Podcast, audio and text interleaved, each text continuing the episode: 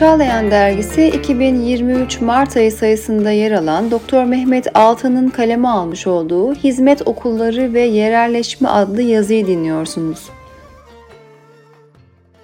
1991 yılında Sovyetler Birliği'nin dağılması ve Türkiye'de hizmet hareketinin eğitim kadrosunun değişmesi vesilesiyle hizmet okulları önce Orta Asya ülkelerine, daha sonra da dünyanın dört bir yanına yayıldı. Bu okullar geçtiğimiz yıllardaki bütün engelleme çalışmalarına ve aleyhte propagandalara rağmen pek çok ülkede eğitim faaliyetlerine devam etmektedir.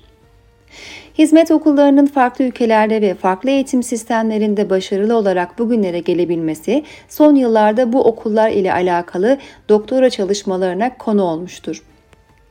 Hizmet okullarının dünyaya yayılmasını araştıran ve Avrupa, Afrika ve Amerika'da yürütülen bir doktora çalışması bu konuda yerelleşmenin önemli bir rolü olduğunu göstermiştir. Globalleşme mi, yerelleşme mi? Soğuk savaş sonrası ülkeler arasında farklı alanlarda gelişen ilişkiler sonucu oluşan yeni akıma ekonomist Theodor Levitt'in globalleşme denemesi üzerine bütün dünyada son 30 yıldır süren bir tartışma başlamıştır. Net bir globalleşme tarifi ortaya konmasa da bu konuda çok sayıda çalışma yapılmıştır. Özellikle gelişen teknoloji, internet erişiminin yaygınlaşması ve sosyal medya ile dünyanın küçük bir köye dönüşeceği ve ileride herkesin ortak bir kültüre hatta ortak bir dile sahip olacağı, bütün bunların globalleşmenin kaçınılmaz bir sonucu olacağı bazı uzmanlar tarafından öne sürülmüştür. İngiliz gazeteci ve yazar David Goodhart ise bu beklentinin doğru olmadığı tezini savunmuş. Globalleşmenin geri teptiği ve toplumların yerel değerlerine geçmişe nazaran daha çok bağlandığını ifade etmiştir. Goodhart, İngiliz toplumunun %42'sinin şu anda bulundukları yerle gençliklerinde yaşadıkları yer arasında sadece 8 kilometre fark olduğuna dikkat çekmektedir. İngiliz toplumunun %60'ı da gençliğinde yaşadığı yerden 30 kilometre uzaklıkta ikamet etmektedir. Görüldüğü üzere İngiliz toplumunun çoğunluğu memleketinden ayrılmak istemiyor ve onlar nezdinde bulundukları yerel ortamın öncelikleri global dünyanın önceliklerinin önüne geçiyor. Diğer ülkelerden de benzer araştırma sonuçları veren Goodhart'a göre Brexit başta olmak üzere uluslararası arena alınan pek çok siyasi kararda bu anlayışın sonucu olarak karşımıza çıkıyor. Globalleşme ve yerelleşmenin aslında aynı paranın iki yüzü gibi olduğunu ve bir toplumda aynı zaman dilimi içinde her ikisinin de gözlemlenebileceğini söyleyen uzmanlar da bulunmaktadır. Özellikle İngilizce globalization, globalleşme ve localization, yerelleşme kelimelerini birleştirip globalization terimini üreten bu yaklaşımda iki akımın iç içe olduğuna dikkat çekilmekte ve belli konularda globalleşmenin, belli konularda da yerelleşmenin ön planda olduğu savunulmaktadır. Günümüzde toplumların maruz kaldığı bu akımların hizmet okullarına da bir derece tesir ettiği 2018 yılında tamamlanan saha çalışmasında gözlemlenmiştir. 1 globalleşmeden lokalleşmeye. Bu konuda daha önce yapılan çalışmalarda yer alan ifadelere ve bahsi geçen saha çalışmasına katılan uzmanların kanaatlerine göre hizmet okullarının dünyaya açılma sürecinde ilk olarak globalleşme öne çıkmaktadır. Bu açılımlarda belli bir coğrafyada başarılı olmuş bir modelin farklı ülkelerde de uygulandığı gözlemlenmiştir. Hizmet gönüllüleri bu anlayışı uzun yıllar farklı coğrafyalarda icra etmiş ve Türkiye'de başarılı olmuş hizmet okulları modelini örnek göstererek dünyanın her yerine açılmışlardır. Bu tür bir açılımda hareketin merkezi önemli bir rol oynar ve yurt dışında açılan müesseselerde de bu bağlantı belirgin şekilde gözlemlenir. Hizmet gönüllülerinin açtığı okullarda uzun süre Türk okulları veya Türk kolejleri denmesinin temel sebebi de budur.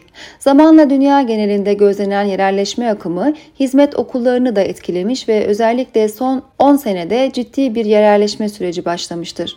Hoca Efendi sohbetlerinde dünyanın dört bir tarafında açılan müesseselerin yönetiminin yerel halka bırakılmasının akıllara gelebilecek vesveseleri engelleyeceğini ifade etmiş, böylelikle yapılan hizmetlerin çok farklı boyutları taşınacağına dikkat çekmiştir.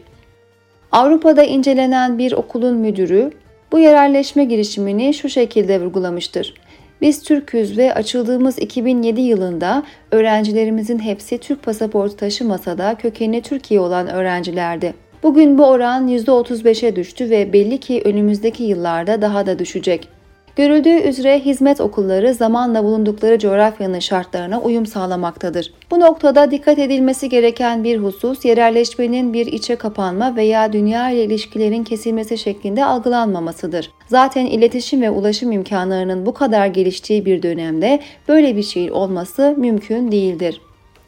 Yapılan araştırmada da hizmet okullarının uluslararası bilim olimpiyatları veya dil ve kültür festivali gibi faaliyetlere katılmaya devam ettiği ve yerelleşmenin onları bulundukları ülkeyle sınırlandırmadığı görülmüştür. Yerelleşme süreci sonrası yerel kültüre ait değerlerin hizmet okullarında daha çok yer aldığı da tespit edilmiştir. 2.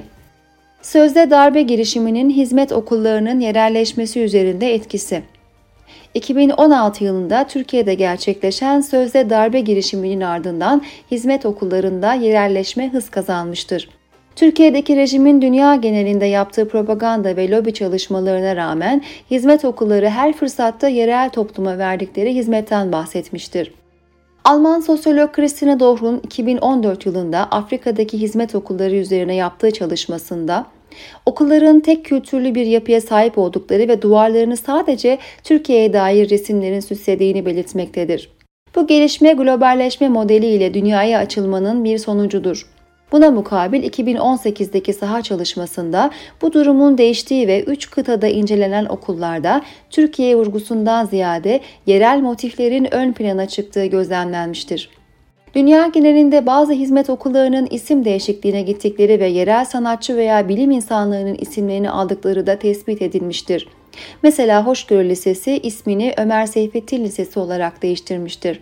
Dünya genelinde farklı coğrafyalarda eğitim veren hizmet okullarının eğitim modelinde asli bir değişiklik gözlemlenmemekle birlikte özellikle 2016'dan sonra yerel kültürlerin daha belirgin bir şekilde öne çıkması dikkat çekicidir. Araştırmada mülakat yapılan yetkililer artık hizmet okullarının Türk okulu olarak görülmeyeceği şeklinde fikir beyan etmişlerdir. Netice İnsanlar gibi kurumlar da zamanla değişebilir ve gelişebilir. Özellikle büyük kurumlarda kültür değişikliği çok yavaş olsa da dış faktörler bu süreci hızlandırabilir. Şartların çok hızlı değiştiği günümüzde bu değişikliklere ayak uyduramayan insanlar veya kurumlar tarihin çarkları arasında ezilip kaybolmaya mahkumdur. Hizmet okullarının globalleşmeden ziyade yerelleşmeye ağırlık vermesi, temel düsturlarını ve eğitim anlayışını koruyarak yeni şartlara ayak uydurması ve eğitim faaliyetlerine devam etmesi son 9 yıldır yapılan karşı propagandalara rağmen bugün farklı coğrafyalarda nasıl ayakta kaldıklarına dair ipucu vermektedir. Bu bağlamda eğitim kadrosu ve idarecilerin fedakarlıkları, verilen eğitimin kalitesi ve güvenilirlik gibi pek çok unsuru da göz ardı edemeyiz.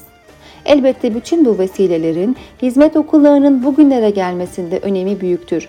Ancak çok hızlı değişen bir dönemde yaşıyoruz. Dolayısıyla temel değerlere bağlı kalarak yeniliklere açık olmak gerekmektedir. Bugün itibariyle hizmet okullarının başarılı yerelleşme girişimleriyle bu yolda emin adımlarla ilerlemeye devam ettikleri görülmektedir.